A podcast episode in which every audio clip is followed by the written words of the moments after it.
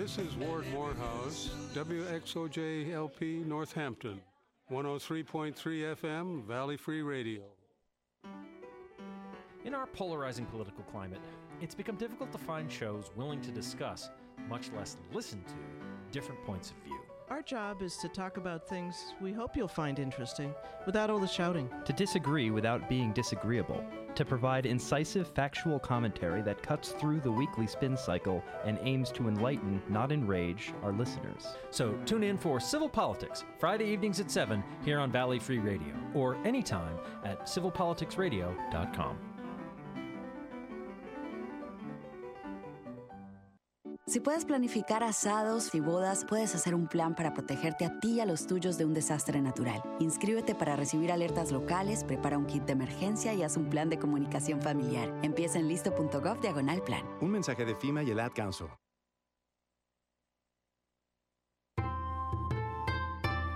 Valley Free Radio is funded in part by Moonlit Sea Prints in the Eastworks building in East Hampton, curating Japanese woodblock prints that touch the soul and imagination from the ukiyo-e and shinhanga period.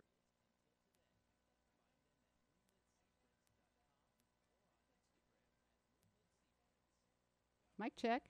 Mic check. Mic check. Mike check.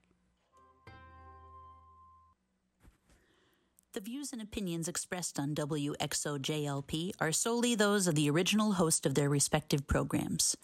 These views and opinions do not necessarily represent those of Valley Free Radio Incorporated, its volunteers, or any other host, guests, or programs on this station.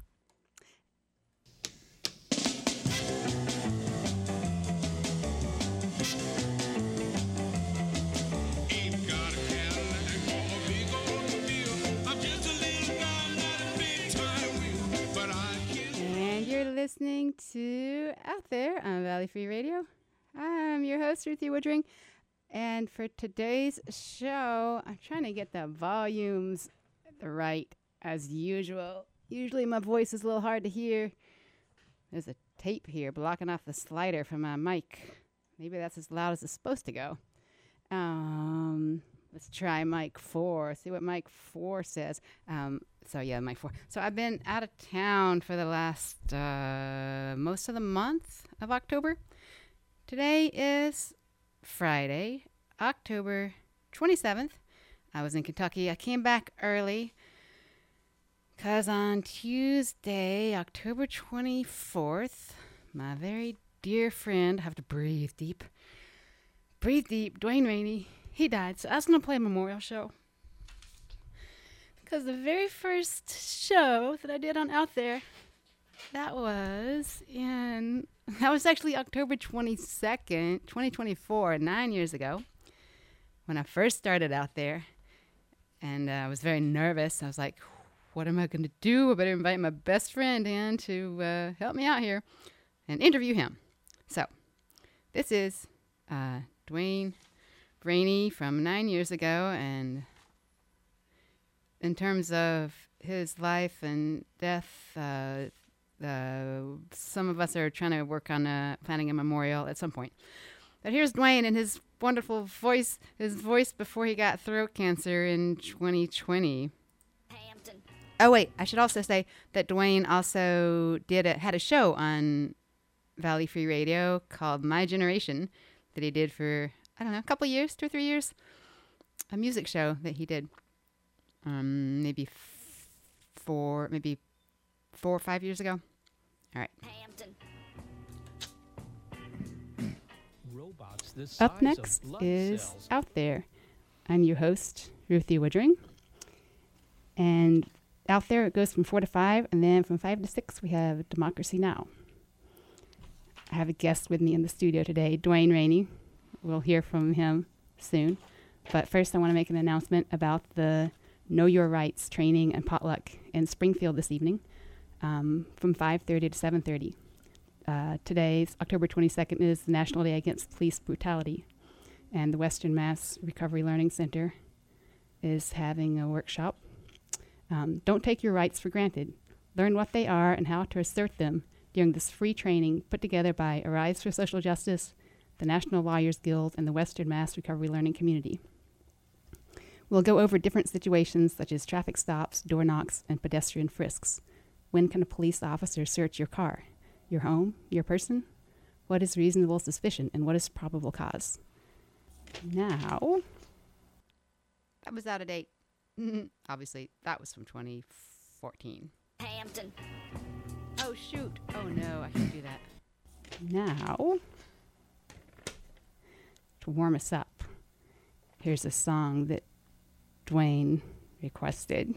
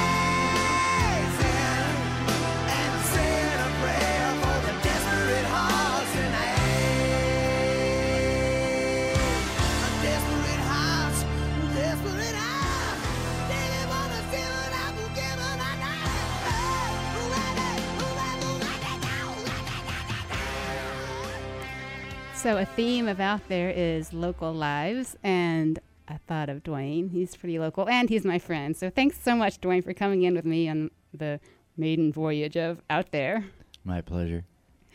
Um, so, uh, where around town might people see you?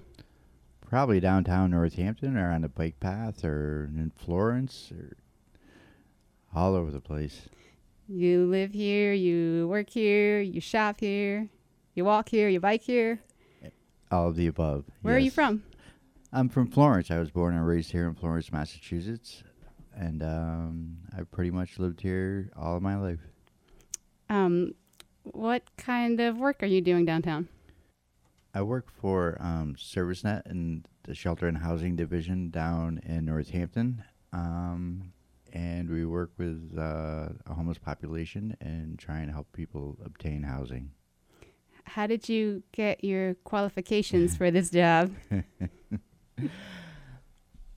Yes, it's it's quite a long list. Um, I was approached about three years ago, and um, because of my qualifications, um, I was asked if I wanted to take and do work at the shelter as a peer, and that's turned into a lot more than just a peer. Um, yeah, I guess being homeless myself, uh, have been in the shelters sometimes, um, or in jail, or pretty much just homeless for around 17 years, besides being in jail. Um, and in recovery from uh, addictions, uh, they figured I had some qualifications to help the people that would be coming in through the doors, and that's what I try and do. Uh, and you also got the ACE certification. Yeah, uh, I went to Westfield State University and went through their addiction counseling education uh, program they had over there. So eventually, I can become certified as an alcohol and drug counselor. So I'm curious to hear more about your path in life, like growing up in Florence. Do you have any stories from your childhood, My childhood, um, or you know your the home? yeah, um, I guess that pretty much. Well, it was in the '60s, and my parents they just liked to party, so um, I was brought up around alcohol and drugs, and uh, it's pretty much what I knew. Um, yeah, it was acceptable, or if not funny, to sit around and um, my aunts would party or something, and here, let them have some of this orange juice, which was spiked with vodka. Um, H- how old me- were you? uh, three, four, and I get drunk and stagger around, and they thought that was funny, and I just liked the way it felt. So, um, yeah, it was. It had always been in my life, so that's what I knew. Um, yeah, I remember when I, well, when I started noticing you around town, maybe six or How could you seven. not? maybe six or seven years ago. Um, I remember one day I was coming back from a tour of the landfill with Karen McQuillan, who was solid waste coordinator at that time. And uh, we were in her car driving down Ryan Road. We just turned off of Glendale Road. And uh, and you were standing out there on Ryan Road with your thumb out. And we went by, and I was like, hey, I know that guy. And she was like, you do? And I was like, yeah. And so she came to a stop, and, and we picked you up. And then when you got in, I remember you talking about how you said, oh, yeah, I used to work at the landfill. Yeah, yeah, that was one of my jobs in jail there one time, chasing paper bags or, or plastic bags, which um, a friend of mine, E.T. Meller, said that were very aerodynamic and they were getting caught in the trees and just going all over the fences, the catch fences that they had there at the landfill. So I spent a couple of weeks out there smelling that methane gas and picking up bags. It was just not a great job. So you're also an accomplished cook and have worked at a lot of restaurants downtown. Yeah, I another talent that I didn't know I had that I found when um, I think it was one of my first incarcerations way back in the '80s. I just I wanted to get out of the cell block, and all I wanted to do was scrub pots and pans because I was I was pretty mad that I was locked up. So, um, and next thing you know, I had a talent for cooking, and I ended up doing that for a good 20 years. How did you find out you had the skill? I, I gotta attribute it to mashed potatoes. Um, every day at uh, the old Union Street Jail, we would have like meat and mashed potatoes and gravy, and that's all I wanted: scrub pots and pans and eat. And one day I had everything, and I walked over, and there was no mashed potatoes. So I said, "Hey, where's my mashed potatoes?" The guy said, "Oh, I'm sorry, I'm sorry, sorry." And he so he made them up, and I got them, and I was happy. And the next night was the same thing, and and he said to me, "You know what I did last night?" I said, "Yeah." He goes, well, just just do it. I says, do I ask you to scrub my pots and pans?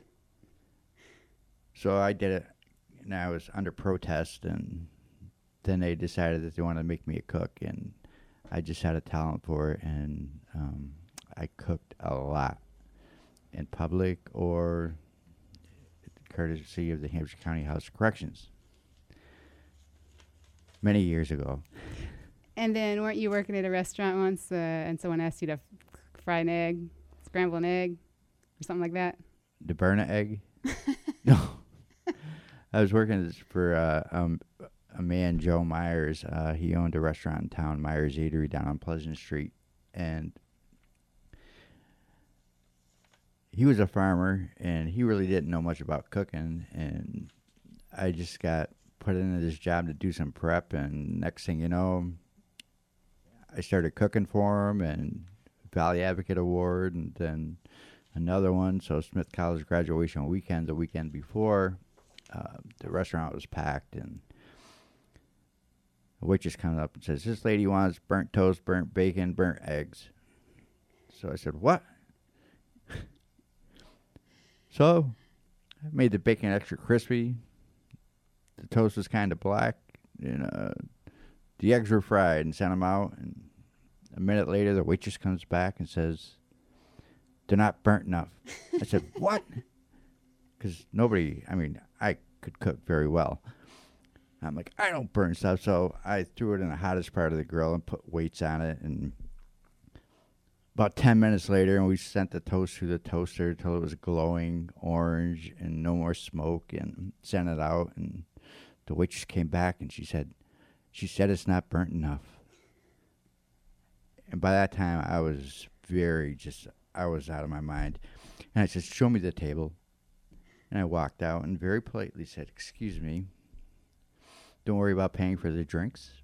Um, they're on the house. I said, but would you please kindly get up and leave my restaurant? I said, I have plenty of people standing outside waiting to come in here and eat my food. If you want to burn food, do it at your own house. Just please leave. And they left. But that was one of the only complaints I ever got about my cooking. You also worked at Florence Casket at one point too, right? Oh yes, I think that was my first job when I got out of the Marine Corps. Um, I would make caskets, which I don't know is slap some wood together, but uh, I don't miss opportunities, and so every once in a while I'd hop in a casket and cross my arms and say, what are you doing? So I'm checking it out for size. He said, "Okay, that's a little strange." Um, yeah, I worked there for about a month, and just before I got into the union, they fired me. Um, yeah. Oh well. How come they fired you? Uh, we only have an hour. Okay. You Do you want to tell that one? Uh, All right. yeah, no, you don't well, have to. No, you don't have to. We, I was down in Florence, and I lived like way about three miles outside of town, and I was with this friend of mine till three thirty in the morning.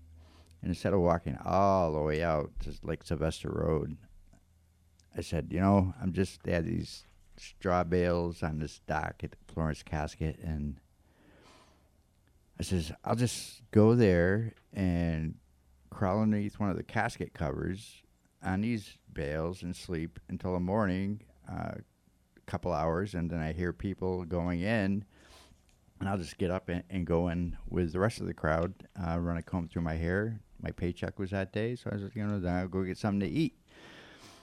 So I was all settled in, and I heard this door slide open. It was a night watchman, and um, oh, I forgot. There was this light on the loading dock, and it was really bothering me. So I unscrewed it, and when the night watchman opened the door, he looked, and I heard the light switch click, click, click, and nothing was going on. Then I heard the light bulb screwing back in, and then click, and the old man said, "Now I wonder who did that." It was October, right around Halloween. I couldn't resist a good opportunity, so I just sat up with a casket cover, pulled it down, said, I did. This poor old man, he couldn't move. He couldn't talk or anything. You just and then I laid back down with a cover over me, and two days later, I was let go. Um, he was one of the owner's relatives or something. Uh, just, but it was just seize the moment. So the last five years have been pretty different from your first 49. Uh, uh, What is, how have you, like, has there been any pivotal moment in your life that's helped you to make changes? Um, you've told me some like along the way, like around the turn of the century, some of the readings you, you did in jail and things like that. But how have you managed to um, change some bad habits into good? Well, the Hampshire County House of Corrections isn't what they say there. They don't correct you. They'll lock you up, but it's up to each individual to take in and change behaviors. Um, I think through the 90s, I spent, oh, quite a long time. I couldn't stay out of, of uh, their system for more than two or three months, and I would be locked up again. All you know, drinking related, of course, but. And I started getting a little nervous. I'm like, oh, something's got to change because I'm sick and tired of being locked up all the time, and that's not really a lot of fun. So, I spent about six years through the 90s cooking for free in Hampshire County House Corrections. Um, getting out and just going back and doing the same thing that got me in there in the first place. So it's they have programs up there and they're good programs and everyone that's in there wants to say what the people up there they think want to hear, but the test is when you get out and normally when people get out um, they revert back to doing back to the same lifestyle that pretty much got them in there in the first place. Um, and then I was out for a period of time. I mean, it was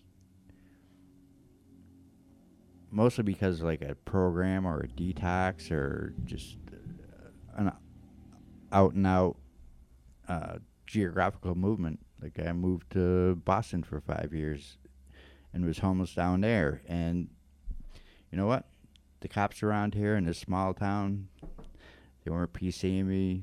Down there, nobody cared. So I was good in a big, big city. And then I came back, and I mean, I wasn't even getting arrested for anything. Good. if you want to put it as good.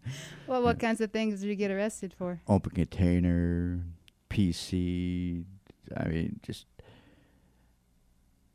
it's just kind of harassment just to get you off the street, just see if they can like drive you out of town again. And uh, I think my brother had gotten sober around this time, and he was telling me, "Oh, you got to get sober." And I'm like, you know what, you it's working for you. That's good, but. And I had been in AA sometimes. I had been, you know, a model prisoner in AA and in jail and but you have to accept you know there's steps and things like that with the AA program and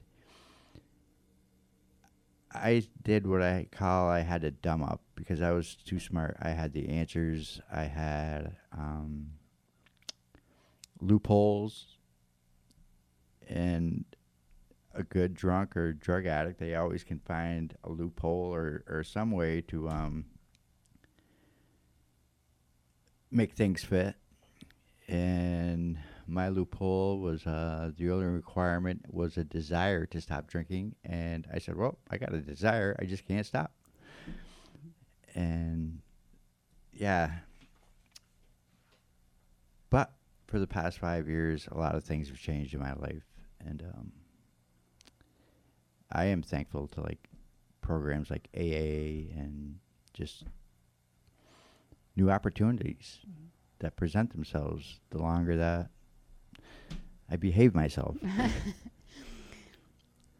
So, when you, um, so did you like wake up one morning and be like, I'm really gonna try again, or I've hit rock bottom, or "Mm, this is this might be the time that I'm gonna stop No. for a stretch, or how, how what was that like for you? I really had no idea. I mean, I if I wasn't like being locked up, I was doing a detox circuit, and I've got about forty of those. And it was this woman down at a a place in Worcester, and she was just big and mean looking, and she said the f word a lot, and this stuff wants to kill you. That's all it wants, and I can usually make jokes with anybody, and her, I wasn't even gonna, because I figured she'd kick my butt. And but she just said that over and over and over, and it's like, yeah, I know it wants to kill me. Okay, I, whatever. And I got out, and I didn't really know what I was gonna do, except sit on my bench down in Pulaski Park and drink. But for whatever reason, uh, I saw my brother, and he goes, "Oh, not drunk yet?" I said, "You know, just I didn't know what I was gonna do." I wound up in a shelter in Greenfield uh, like two days later, and um, I just said, "Well, I got a couple days. I might as well just roll with this." And almost five years later, I'm still rolling, and i got a lot of good friends, um, a lot of support Mhm. and now I can take and turn that around and try and help and support other people who are are struggling with this disease, which it is. Um, yeah, I had to take and fill up. I took the booze out, and I had to find things to take and replace it with the, the hole that left because alcohol had been such a part of my life. Yeah, I rem- remember in the first few years of your sobriety, a lot of people who knew you just being like, "Wow, you are such a miracle, Duane." Yeah, well,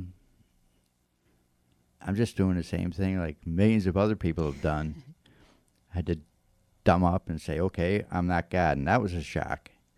It's like, what? The world doesn't revolve around me? I'm not the center of the universe? And um, swallow my pride some and just say, well, how many times do I got to show myself that what I was doing just didn't work? Try something different. Um, yeah, and so it's the results. I mean, nobody was offering me a job six, seven years ago, um, let alone trusting me. Uh, So yeah, like the song says, it's pretty amazing. You've had the same bicycle for how many years now, Oh, too? Yes, I've done many, many, many. Yeah. When I was drinking, I would I'd go through three or four bikes a summer. Um,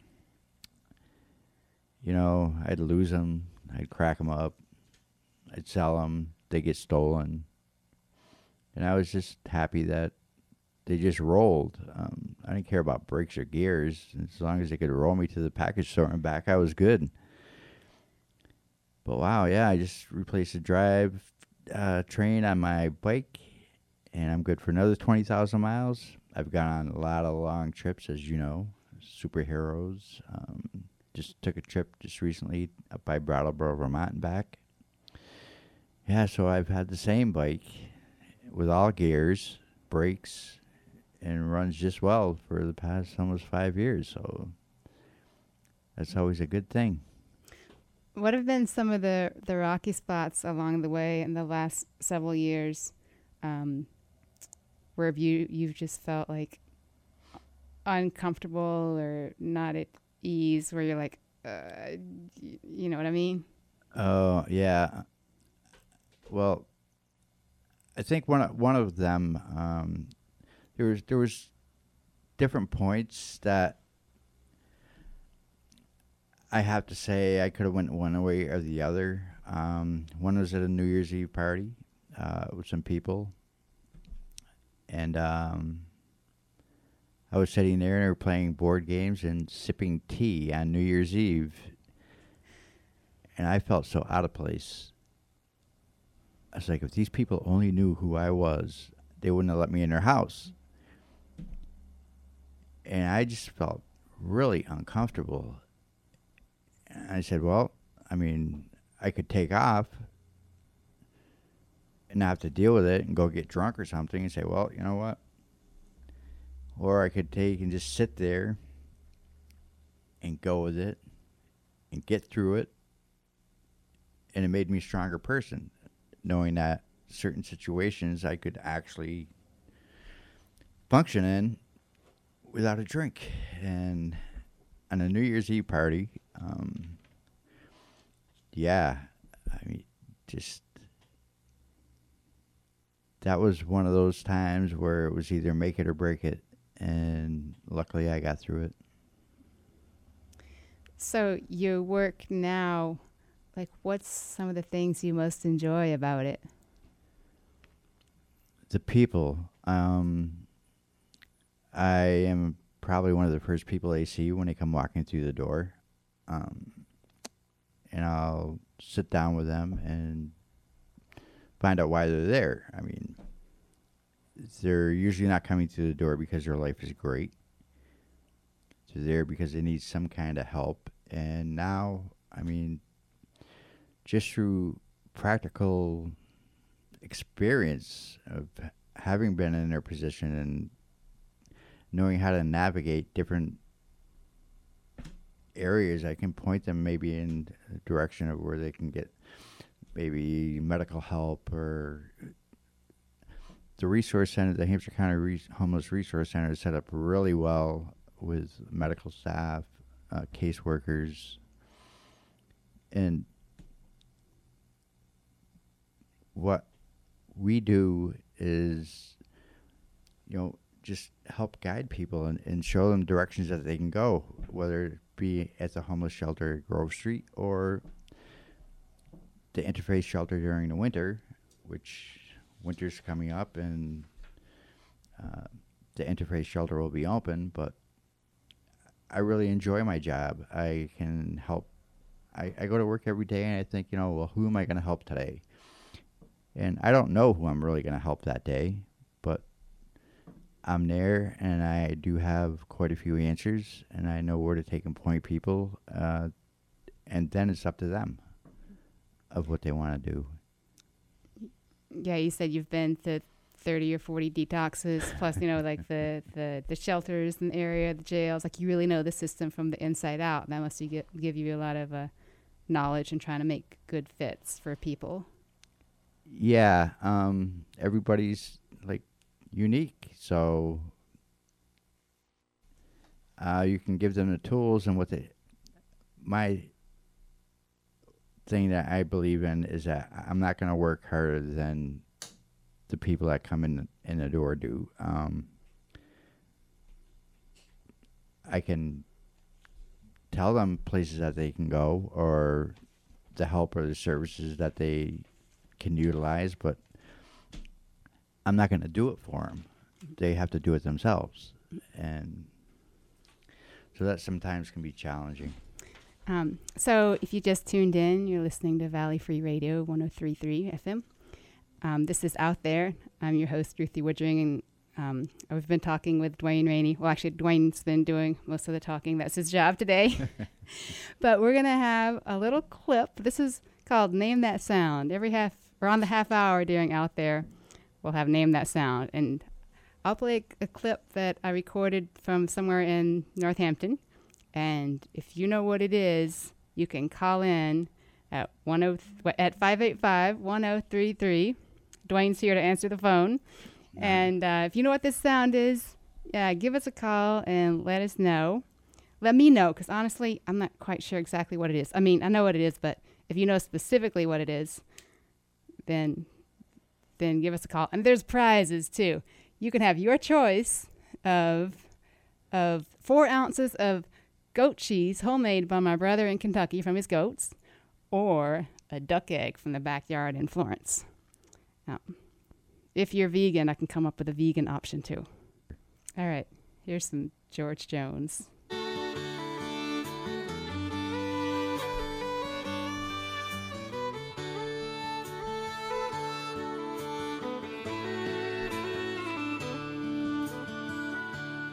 I've had choices since the day that I was born. There were voices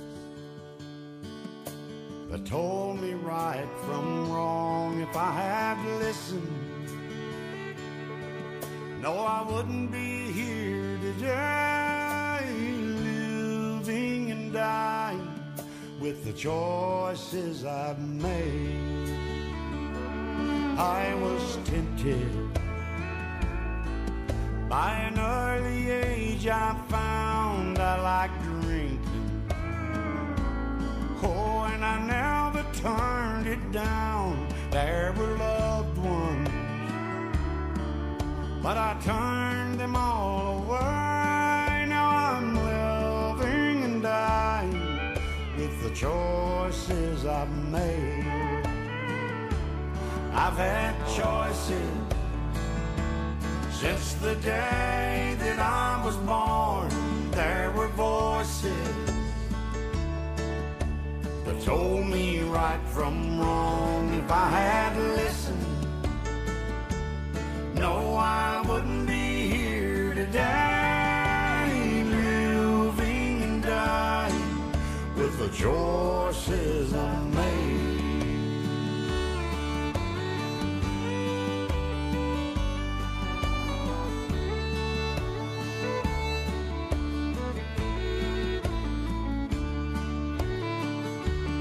guess I'm paying for the things that I have done. If I could go back, oh Lord knows I'd run, but I'm still losing this game of life I play, living and dying with the choices I've made. I've had choices since the day that I was born. There were voices that told me right from wrong. If I had listened, I wouldn't be here today, living dying with the choices I've made.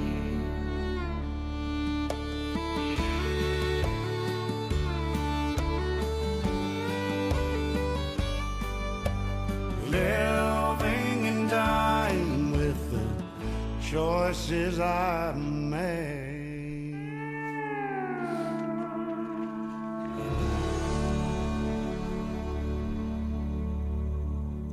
Welcome back to Out There on Valley Free Radio. I'm your host, Ruthie Woodring, here with Duane Ranney in the studio. Um, before we go on, I want to make an announcement about the Pioneer Valley Workers Center launch and art opening tomorrow. Um, that's Thursday, October 23rd, from 5:30 to 8:30 at 25 New South Street. And the launch will take place at the Restaurant Worker Art Opening, and it'll feature visual and performing arts by Northampton restaurant workers. Come and enjoy music, art, light refreshments, and meet our organizing team. Um, tomorrow from 5.30 to 8.30 at 25 New South Street, Suite 100. So, Duane, you got some more stories? All right, I need to ask you specific questions. Okay. Um, so tell me about your tell me about the superheroes rides, and also one of the first bike trips, long bike trips that you did. What was it like to take a long bike trip for the first time?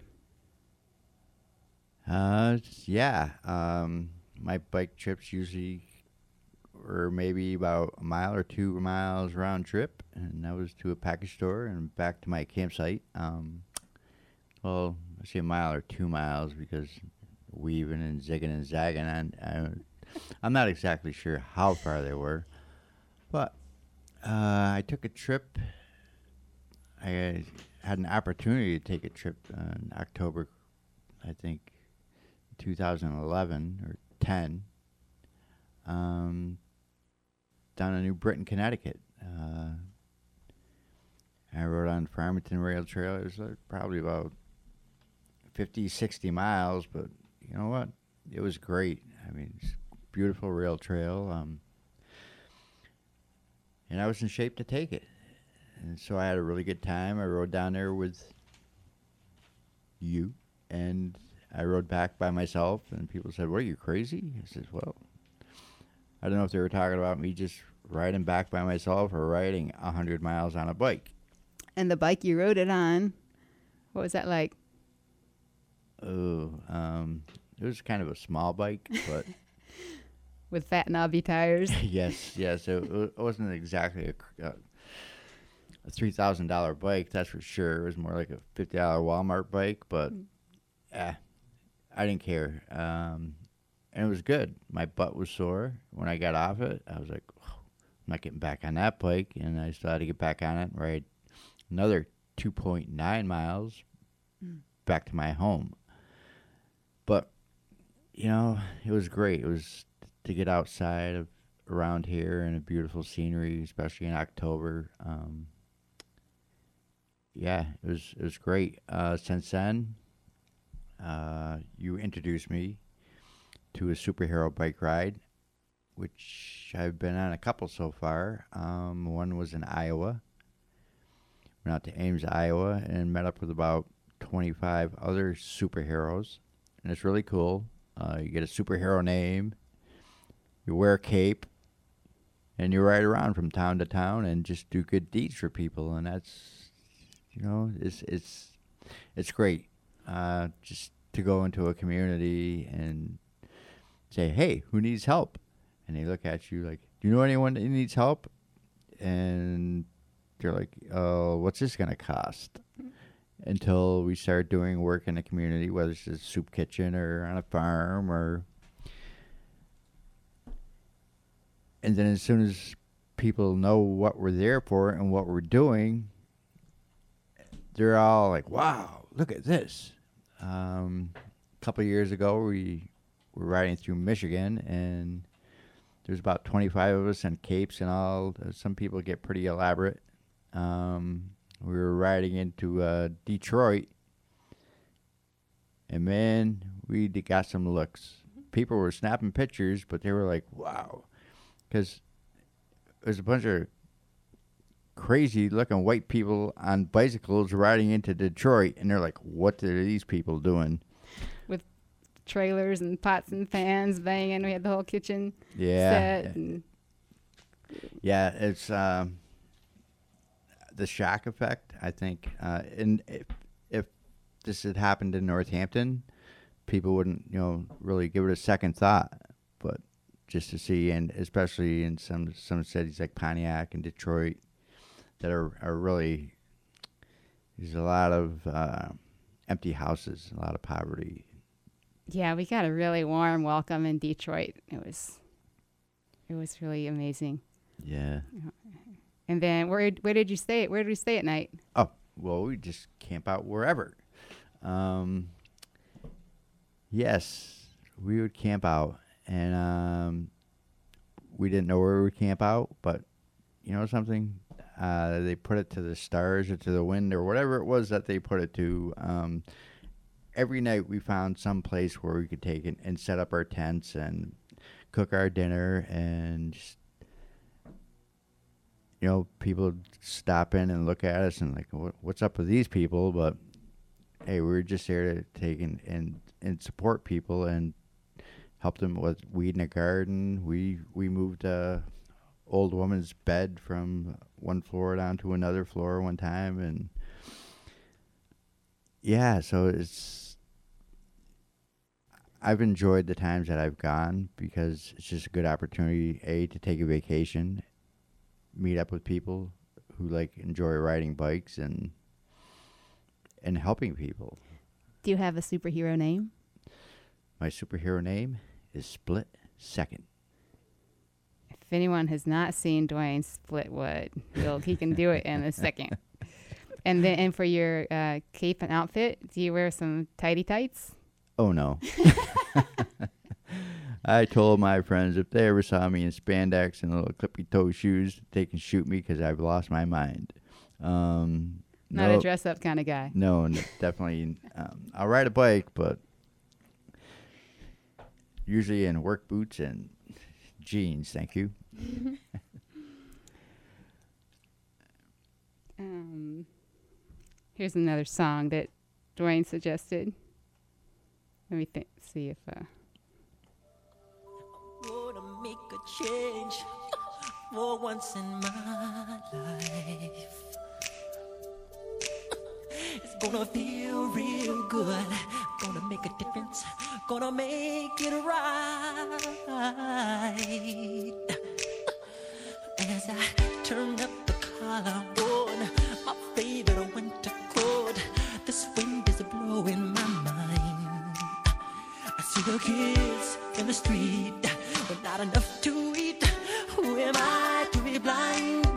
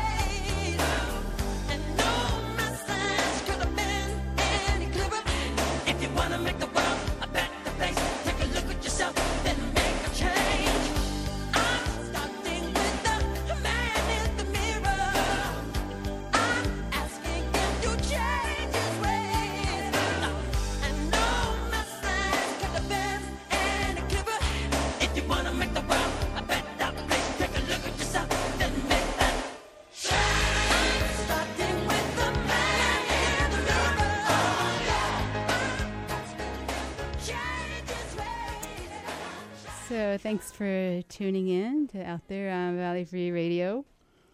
Um, I, I did name that sound about 15 minutes ago, and No one's named it. No one's named it. I know. What? It's a bird. yeah, we know. Well, I'll try and do some research between now and next week and see if I can figure out what it is. If I can't figure it out between next week, I might just have to play it again, and hopefully someone will be listening next week who knows what it is. I mean, no one even called in. They could have invented, they could have made up some name, and I would have believed them. Well, you can't text and drive. Um, It's against the law. You think people are driving while they're listening? Is that safe? um, well, it's 4:48 according to studio clock. From five to six is Democracy Now. Um, I had a few other announcements I wanted to make. One is this evening at River Valley Market from 6:30 to 8. There's going to be a bucket pannier making workshop for to make panniers to make bike buckets to hang on the back of your bike rack so you can carry stuff. Um, I have one on my bike and I find it very useful for throwing everything in. And it's really great because if you want to strap even more stuff on your rack, it provides a wide base. Uh, it's also really good for bike trips because you can use it as a laundry washing bucket. And you always have a stool w- when you need to sit down on something. Just take it off your bike and you go, there's your seat. True. So that's at River Valley Market this evening from 6:30 to 8. The first part of the workshop is making bike bucket panniers and I will supply materials. And the second part of the workshop is winter biking tips. And I'll have a bunch of mittens, gloves, boots, balaclavas, all kinds of gear on hand to give you a demonstration of what works for me and some of my housemates and friends. Uh, a bunch of us do pedal people, so we we ride bikes and haul trash and are out all year round. And so we've figured out over the years some some gear that will that will keep us warm. Um, let's see. And next week on Out There, I'm going to interview Dennis, who's a friend of mine who does leaf blowing and other yard care odd job things, and uh, a pedal person who does yard care, human power yard care. Specifically, I wanted to talk about leaf blowing and leaf raking. Um, it's getting close to Halloween, and some of the, the, the noises of the leaf vacuums and choppers and blowers and all those kind of spook me out a little bit. But I wanted to have a discussion with someone who uses the big machines and someone who uses human power and try and figure out what what are ways that people's needs can be met or desires for you know,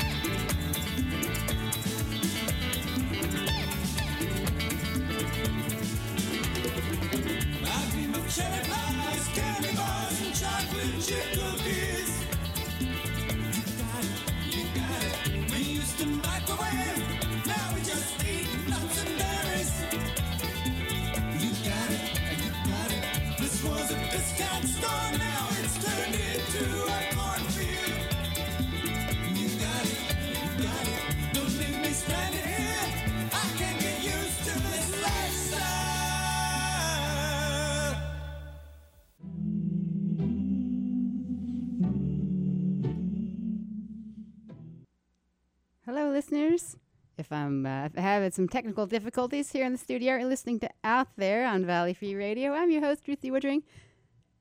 Today is October 27th, 2023. If you heard the earlier part of Out There, I was playing an interview with Duane Ranney from October of 2014.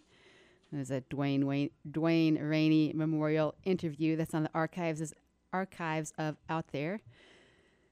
Duane passed three days ago, Tuesday, October 24th. Duane also did a show here on Valley Free Radio called My Generation. Um, he, the last four years, he was struggling with throat cancer. Um, but um, if you heard the earlier part of the show, it was really nice for me to hear his pre throat cancer voice and, and um, all that. So thanks for listening to Out There today. Uh, in terms of a memorial service or something for Duane, some of us are working on that, trying to figure that out, hoping to do that soon. Uh, you can feel free to email me, Ruthie, R U T H Y, at pedalpeople.coop if you want to be sure you're notified about when a memorial for Duane might be.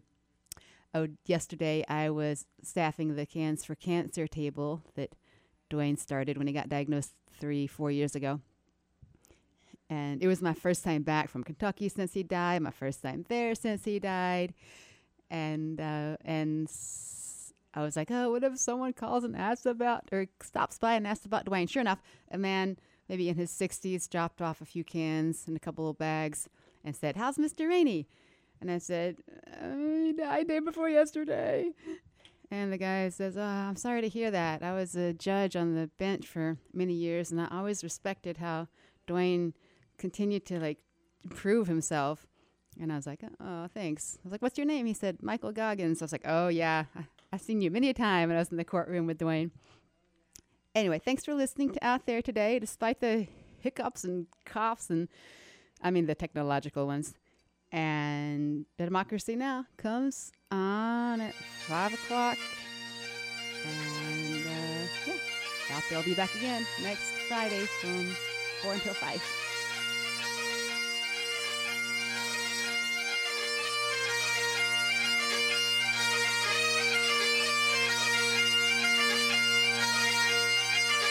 I'm Rick Murnane, and you are listening to Valley Free Radio, 103.3 FM, WXOJ LP, Northampton. Thank you, Cotton Tree Service, for your support of Valley Free Radio. Family owned, fully insured, providing tree service in Western Massachusetts since